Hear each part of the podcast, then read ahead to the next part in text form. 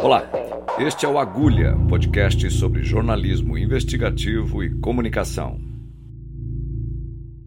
Sou Eduardo Reina e começamos agora mais um episódio do Agulha. Vamos conversar com o jornalista e escritor Jamil Chad. Ele é um repórter brasileiro na Europa e atua como colunista do UOL e da Band News TV. Antes, atuou como correspondente do jornal O Estado de São Paulo entre os anos 2000 e 2019. Em 2011 e em 2013, foi eleito o melhor correspondente estrangeiro brasileiro, prêmio dado pela organização de mídia Comunique-se. Desde o ano 2000, Jamil tem noticiado a partir de mais de 60 países em todos os continentes. Estas missões incluem viagem com o secretário-geral da ONU aos países africanos, com o Papa Bento XVI e o Papa Francisco à América Latina assim como a cobertura das viagens presidenciais oficiais de quatro chefes de Estado do Brasil ao redor do mundo. Já cobriu quatro Copas do Mundo, assim como dois Jogos Olímpicos. Seu trabalho investigativo contribuiu para que o Congresso Nacional Brasileiro criasse uma comissão de inquérito para apurar a corrupção no futebol. Na Espanha, investigações também foram abertas a partir das reportagens feitas pelo Jamil. Durante os últimos dez anos, publicou cinco livros. Dois deles foram finalistas do principal prêmio do livro do Brasil, o Jabuti. E na Suíça, um de seus livros ganhou o prêmio Nicolas Bouvier. Jamil foi um dos pesquisadores da Comissão Nacional da Verdade, criada pelo governo do Brasil para investigar crimes e violações dos direitos humanos cometidos durante o regime militar. Ele também faz parte de uma rede internacional de especialistas que lidam com a corrupção, a Transparency International Anti-Corruption Solutions and Technology. Neste episódio, Jamil falará sobre as diferenças de se fazer uma apuração no Brasil e no exterior e como deve ser a postura de um repórter investigativo. Afinal, ser jornalista investigativo exige uma atitude ativa como gerador de informação e não a de um simples agente transmissor de informação. Também vai contar bastidores de suas reportagens que denunciaram escândalos no futebol mundial e na Comissão Nacional da Verdade. Jamil, muito obrigado por estar aqui conversando com a gente do Agulha. Aqui no Brasil, ainda há parte da população em isolamento social por causa da pandemia. Como estão as coisas aí na Suíça? Renan, um prazer falar contigo. Obrigado pelo convite. É, excelente iniciativa de colocar um espaço para falar desses assuntos. E posso te dizer, aqui existe uma reabertura da sociedade, mas é uma reabertura extremamente lenta e é uma reabertura, eu diria, muito cautelosa. Por quê? Porque justamente os europeus sabem que existe a possibilidade da volta do contágio, da volta da transmissão e que, portanto, qualquer aceleração nesse sentido de você abrir sem algum controle, poderia voltar a criar uma pandemia bastante grave. Mas, pois é, bem diferente do que está acontecendo aqui no Brasil, né? Bom, mas vamos Viu? lá para o nosso assunto principal aqui. Jamil, o jornalista investigativo é aquele que se adianta aos acontecimentos. Ele não espera que os feitos se produzam e continuem obscuros ou invisibilizados. Desde o momento que o fato se torna público, seu trabalho é convertido em um autêntico criador de informações. Então a pergunta é: como se adiantar aos acontecimentos? Essa é uma excelente pergunta, Renan, pelo seguinte: existe todo aquele debate se o jornalismo e jornalismo investigativo são segmentos diferentes. Alguns dizem, bom, se não é investigativo, não é nem jornalismo, e, portanto, o ponto final de qualquer tipo de jornalismo deve ser a investigação. É verdade, tudo isso é verdade. Agora, a, a metodologia, a forma de você lidar com a informação, ela muda. Uma coisa é você esperar, por exemplo, por um relatório que vai ser publicado dia X. A outra coisa, e eu acho que aí, tentando já te, começar a te responder isso, a outra coisa é você descobrir e esse eu acho que às vezes é o, o ponto principal, descobrir como é que esse relatório chegou a essa conclusão. Né? Você ter isso muda de uma forma bastante significativa a relação com a notícia. Vou dar algum, alguns exemplos. Você tem, obviamente, uma capacidade hoje de geração de notícias por parte de instituições, de políticos, extremamente elevadas. Todos os dias, nós, jornalistas, recebemos aí 200, 100, 200 e-mails com notícias das mais variadas, relatórios dos mais variados e declarações das mais variadas. A minha preocupação sempre foi a seguinte: como é que essa decisão política foi tomada? De que forma uma declaração foi consensuada? De que forma uma resolução, por exemplo, da ONU foi aprovada? Eu não quero o resultado final. O que eu quero, e eu acho que é o que importa para a sociedade, é a gente descobrir como essas decisões foram tomadas. Quando a gente fala em jornalismo investigativo, alguém sempre pode pensar: bom, isso aí é investigar corrupção, isso é investigar algum. Não, o jornalismo investigativo é investigar como as decisões são tomadas. E isso vai muito além do pagamento da corrupção, de uma irregularidade, de uma ilegalidade. Você investigar uma decisão de um governo é tão importante para uma democracia quanto você investigar a corrupção. Como chegar lá antes? Antes de mais nada, a própria atitude de não esperar pelo final de um processo, né? não esperar o final de uma, de uma reunião que vai, que obviamente pode levar dias ou meses, ou não esperar pelo final de uma própria investigação da própria polícia ou da própria, vamos assim, da justiça. Isso muda completamente a sua atitude em relação à notícia. Você não vai ser o transmissor da notícia, você vai ser a pessoa que de fato vai buscar a notícia, você não vai ser só o meio de, encontrado por aquele grupo para fazer a notícia chegar à, à sociedade, você vai cavar para mostrar à sociedade o que existe ali. Isso é algo fundamental. Agora, tem um ponto que é também importante. Não adianta você ir a um, um projeto desse a, uma, a um processo desse, dessa, dessa natureza já com a história predeterminada. Aí você não está fazendo nem jornalismo e nem investigação. Ô, Jamil, é, é, é, é, é, uma realidade que às vezes a gente fala, não, eu vou lá descobrir isso. Não, você vai lá, você vai lá tentar entender como é que aquilo ali aconteceu, né? ou como é que aquilo ali está acontecendo. Agora, se você for com as suas ideias pré-determinadas, eu posso te dizer, não só você não vai encontrar, porque eventualmente, e eu acho que essa é uma das dos elementos mais fortes de todas essas histórias, é quando você descobre que eh, o que você achava que poderia acontecer não era o que acontecia. E às vezes é muito maior, às vezes é muito mais grave, às vezes é muito mais, não só grave, às vezes é muito mais impactante aquela decisão do que a própria preconcepção que você tinha, eu vou lá descobrir que foi o fulano que matou o ciclano. Não, quando você chega e descobre que a história é outra e por isso, por isso a, é o que eu digo, não é nem jornalismo e nem investigação. Para você chegar nessa apuração, Janil, existe uma técnica de trabalho um bocado diferente da que se utiliza para fazer a hard news, a notícia do dia a dia, né?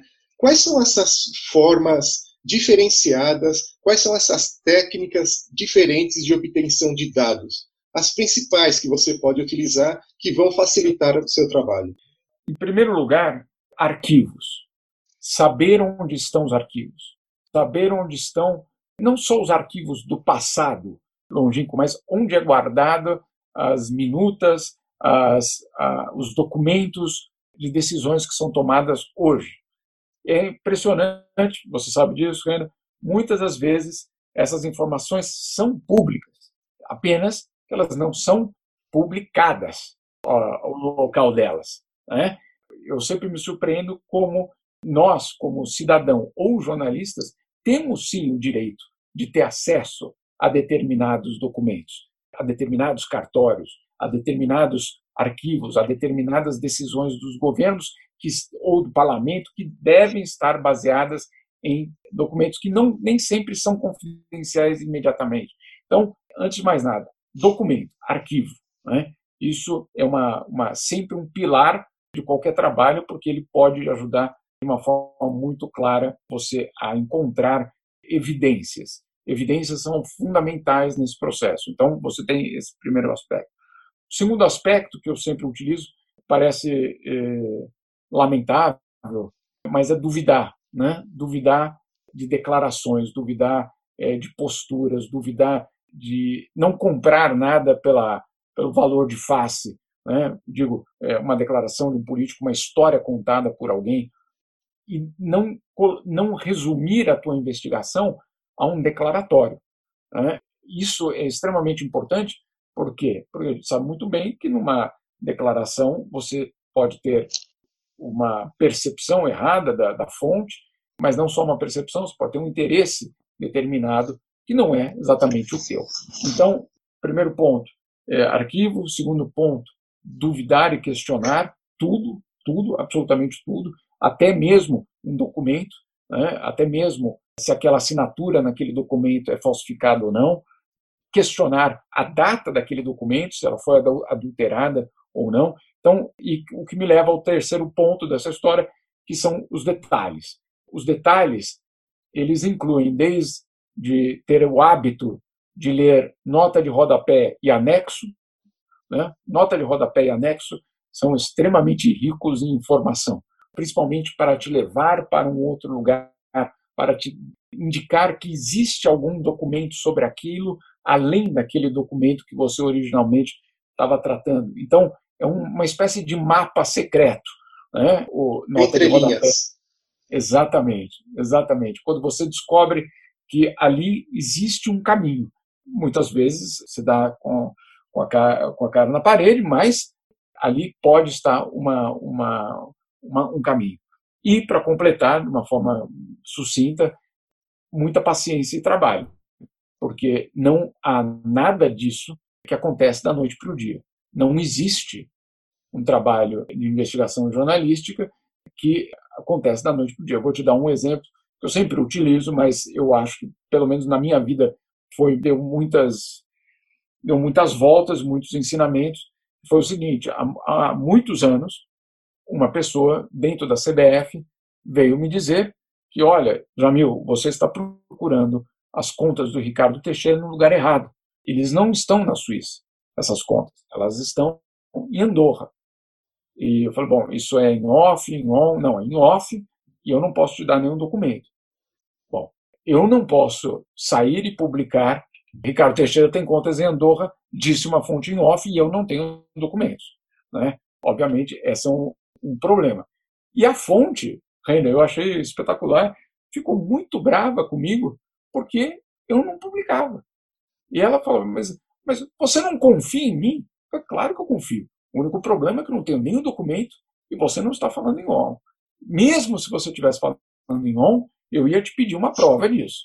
Né? Então, é, eu confio em você, mas infelizmente eu vou ter que aguardar um documento.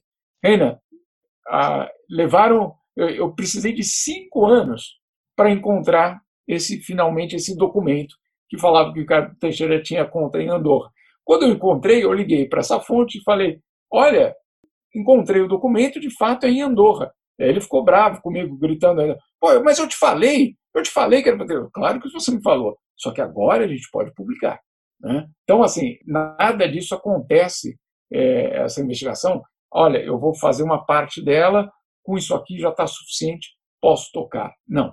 Você pode, uma, uma parcela da investigação, ela pode justamente te levar para um caminho errado da conclusão.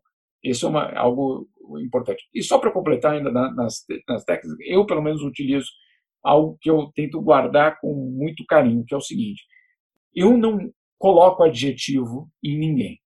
Eu não digo que a pessoa é, que ele é um bandido, que ele é um ladrão, que ele é um corrupto, que ele e aí você pode imaginar qualquer outro tipo de, de, de, de adjetivo, porque eu quero que a história e os dados que eu tenho sejam suficientes para que o leitor ou ouvinte cheguem à conclusão do que ele acha daquela, daquela pessoa. Mas não sou eu, não é o jornalista que tem que carimbar a pessoa como criminoso ou não.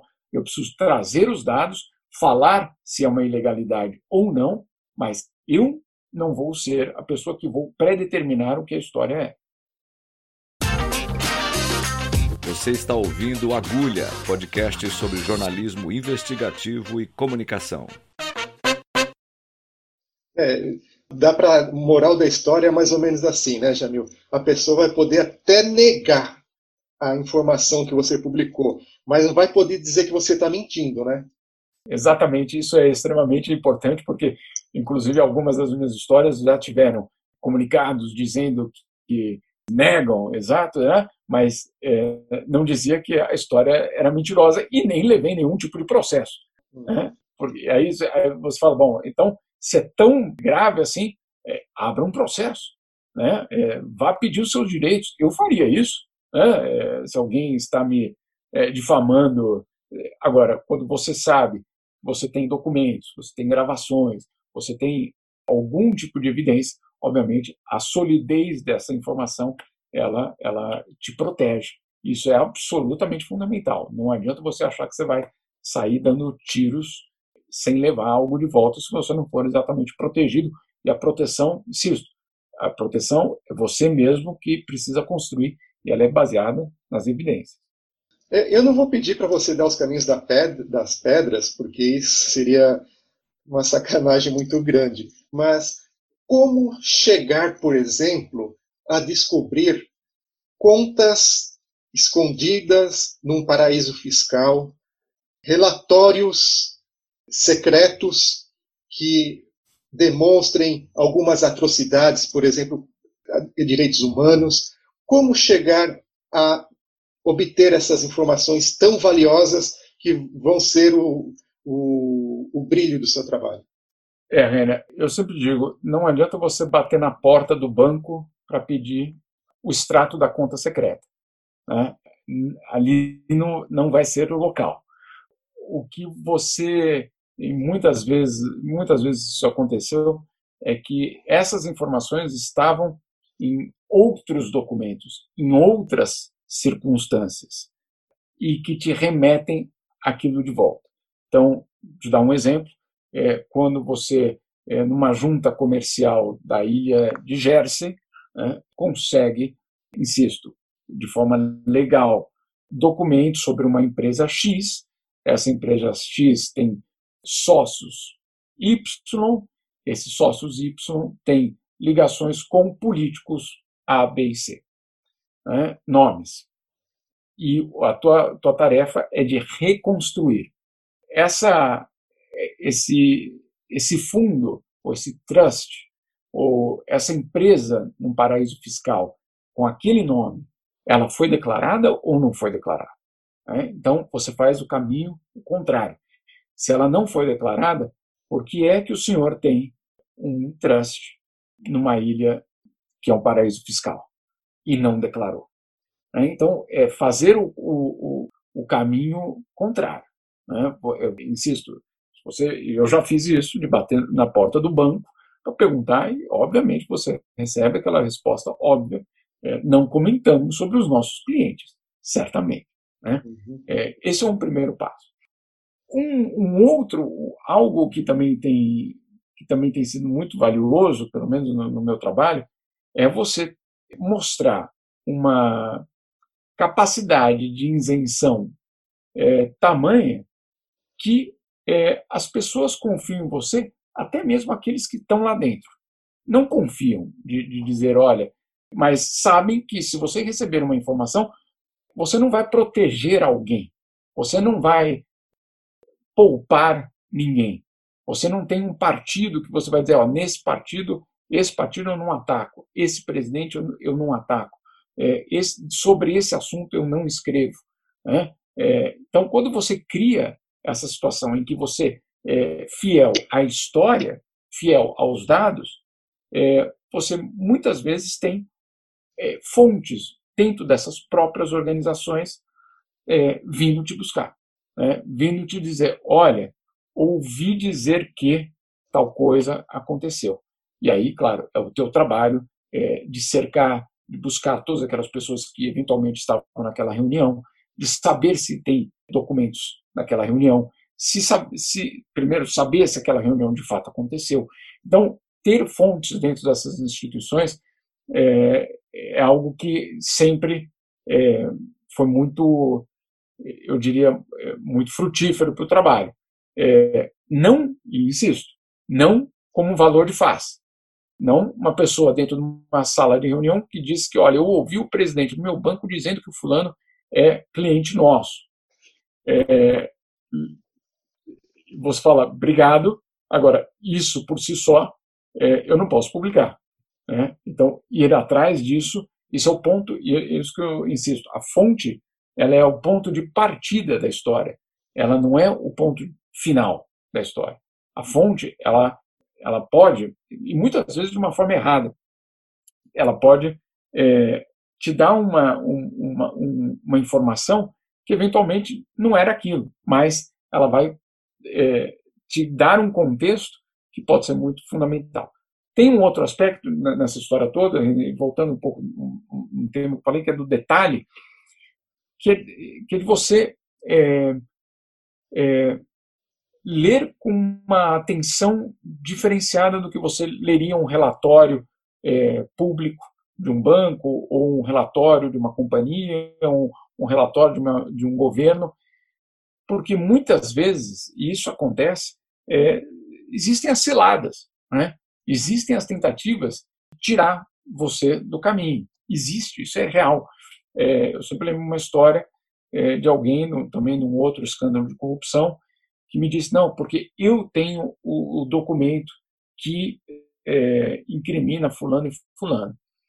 Se a, história fosse verdade, seria uma história gigantesca. Não vou nem dizer aqui o nome dessas duas pessoas, mas seriam histórias gigantescas. É, e a pessoa primeiro queria me convencer de que não, é, pode publicar, que eu tenho, eu tenho. Não, também, você tem, mas eu preciso ver depois de vários dias que a pessoa resistia, ela finalmente mandou. É, mas não mandou em PDF, mandou um texto corrido. É, tudo bem, aí você pergunta, você tem um PDF? Ah, não estou conseguindo anexar. Mas como é que você consegue é, anexar, é, mandar 200, eu lembro que eram 280 páginas de um relatório, é, tudo em texto corrido na, na, no corpo do e-mail. Mas calma aí, de onde você tirou isso? Posso ir até aí? Não, estou é, com o pé quebrado, estou com não sei o quê. Né?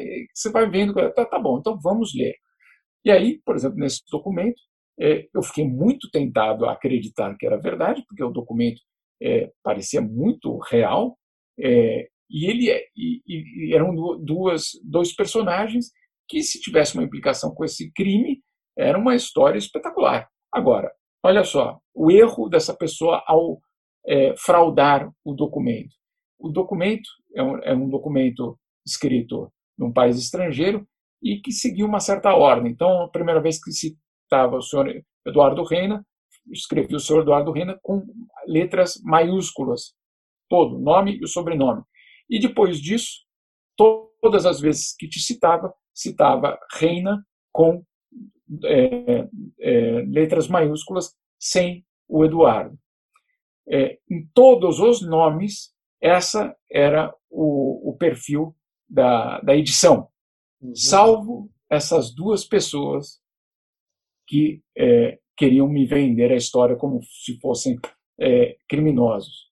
É, nessas, nessas duas pessoas, o nome sempre aparecia Jamil Chad, com letra minúscula, e sempre, em todo momento do texto, da mesma forma. Não era a mesma pessoa que tinha editado, não era a mesma pessoa que tinha feito o primeiro texto, que tinha feito esse. Era um texto fraudado. Então, é, é, você ter a, a, a paciência é, de falar, eu vou ler e vou tentar identificar é, até o padrão do texto para ver se ninguém fraudou, faz parte do nosso trabalho. Poxa, você já respondeu antes de eu fazer a pergunta, porque a minha próxima pergunta era exatamente essa: como driblar a contra-informação, é, ou essas tentativas de desvirtuar você, você do caminho? Bom, você já respondeu, deixa eu partir para a próxima pergunta. Só, só, um detalhe, então, Renan, porque isso, isso é extremamente importante, mas tem um outro ponto dessa história, que é, é entender que a contra-informação ela vai existir.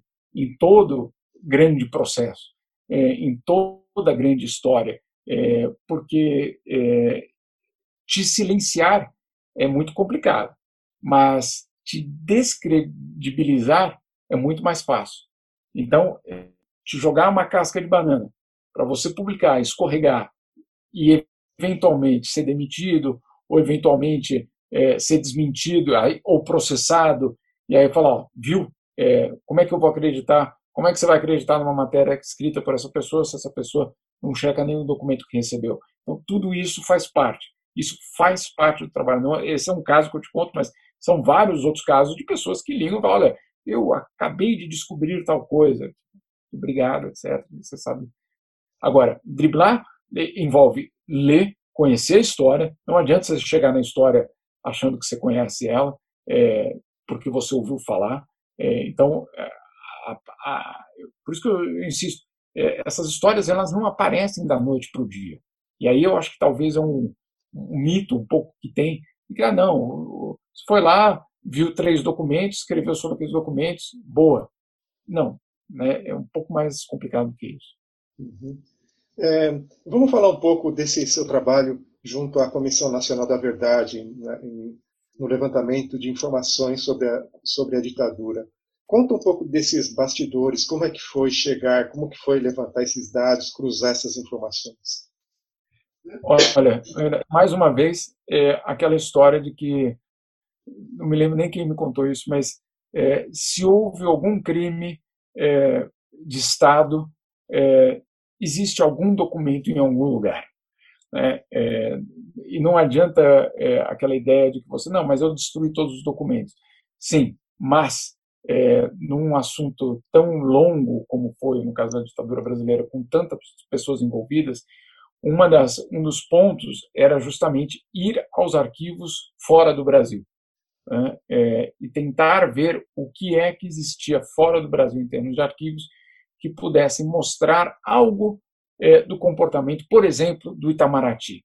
O, o, a minha parte da, da, foi uma parte, obviamente, muito pequena em comparação a todo o processo que aconteceu no Brasil, é, mas o que eu fiz foi justamente nos documentos do Alto Comissariado de Refugiados, esse foi basicamente o grande arquivo, buscar os arquivos da ONU sobre refugiados para entender qual era a posição, ou que fazia a ONU no Cone Sul para ajudar os dissidentes, ativistas, guerrilheiros, etc., a buscar asilo político fora do Brasil, fora da Argentina, fora do Chile.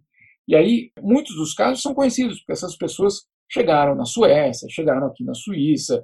É, tem, tem, tem casos que os casos em si não eram, vamos dizer assim, as grandes novidades. O que eu estava interessado era descobrir qual era a relação do Itamaraty com a ONU. Se o Itamaraty representava o governo brasileiro ou tinha alguma dissidência interna no Itamaraty que ajudava a, a retirar essas pessoas. Né? É, ou como era a negociação entre a existência de um serviço da ONU é, e a própria ditadura. E são, foram coisas, eu pelo menos achei extremamente interessantes descobrir que a, o, escritório da ONU para refugiados no Brasil é, não tinha na, na, no escritório deles no Rio de Janeiro a placa é, Alto Comissariado para Refugiados. Eles trabalhavam escondidos dentro do escritório do Programa da ONU para Desenvolvimento. Então, foi um acordo com o governo brasileiro de que, sim, haveria um, um, não, alguns funcionários do Acnur no Brasil para identificar esses eventuais refugiados, esses solicitantes de asilo, mas eles não declarariam que eles estariam no Brasil. Então, isso, de uma certa forma, daquele gosto, fala, poxa, então, será que a ONU é, pactuou com a ditadura? Foi isso? Né? Ou, a outra leitura, a ONU abriu mão de fazer algum tipo de crítica para salvar algumas pessoas e retirá-las elas do, elas do Cone Sul. Né? Então, essas histórias foram extremamente interessantes. Foi um pouco do que você falou, Reina. É, foi uma história que eu não esperava encontrar, que ao encontrá-la despertou o interesse da, dos membros da comissão da verdade no Brasil. Então é aquela história que você até cita. Quando você não controla mais, você é, de uma certa forma, o teu trabalho se transforma na fonte da informação. Bom, Jamil, a gente tem um tempo um pouco limitado. Eu estou adorando aqui a conversa, você contar tudo isso, mas eu, eu queria muito agradecer a sua participação. Não sei se você gostaria de falar mais alguma coisa sobre essa questão do jornalismo investigativo, dessa sua atuação há vários anos aí na Europa e, sempre abastecendo a imprensa brasileira. Olha, Reina, eu, eu só diria o seguinte: eu acho que tem uma, um, um fator que liga todos nós, você com o teu trabalho, eu daqui, mas qualquer um que faça uma investigação sobre violência policial na periferia de São Paulo, do, do Rio de Janeiro, etc., que é não se conformar com a realidade. Eu acho que essa é um pouco de uma de um mote aí que nos leva a fazer esse trabalho. Não é não se conformar para dizer eu não acredito em ninguém. Não é isso. É não se conformar que a realidade pode ser de violações. Ela não pode ser de violações. E o nosso trabalho, de uma certa forma, eu digo, se no final da, da, da minha vida eu achar que eu mexi a linha um centímetro, nada mais do que um centímetro, está valendo. Era isso que era, era disso que eu queria ter usado uh, meus anos, né, no caso. Para quê? Para que essa, essa indignação se transforme em ações positivas, né, para que essa indignação eh, gere ações positivas por aqueles que estão no poder, né, para que saibam que nós estamos olhando, que saibam que nós estamos olhando é, é, o que aconteceu no passado, o que acontece hoje e o que vocês vão fazer nos próximos anos. Então, esses olhos é, reunidos aí de todos nós é uma certa, uma certa, um certo esforço democrático também. Então, por isso que eu acho que é relevante. É, é a função social do jornalismo, né, Jair? Exatamente. Às vezes a gente esquece, né? É, exatamente. E uma outra coisa que a gente acaba esquecendo também é uma coisa que existe muito forte aí na Europa e aqui no Brasil a gente não tem tanta informação ou tanta base para exercer é o jornalismo humanitário, né? Isso é uma Exato. visão que, que existe muito fora do Brasil, mas aqui no Brasil ainda está engatinhando, né? Exatamente. Esse é um outro assunto extremamente relevante que toca a todos. No Brasil ele é muito real. É, eu sempre digo quando fazia a cobertura dos refugiados sírios, passando aí, cruzando a Europa com eles, eu recebia muita mensagem do Brasil dizendo é o que nós podemos fazer por esses refugiados, etc. Eu sempre dizia, vá lá no centro de São Paulo e ajuda um boliviano. Eles são os nossos sírios. Né? Então, não precisa sair ao, ao, Não é que não precisa, claro que precisa, mas não, a crise, ela, questão humanitária, ela está em todos os lugares. Não, você não precisa se sentir é, é, dizer, ligado com um sírio na Turquia e esquecer que o centro de São Paulo vive uma crise de refugiados real todos os dias. Tá ok. Olha, gente, chegamos ao fim de mais uma entrevista com um grande jornalista brasileiro. Eu sou Eduardo Reina, edição de áudio de Amanda Caires. Até o próximo episódio.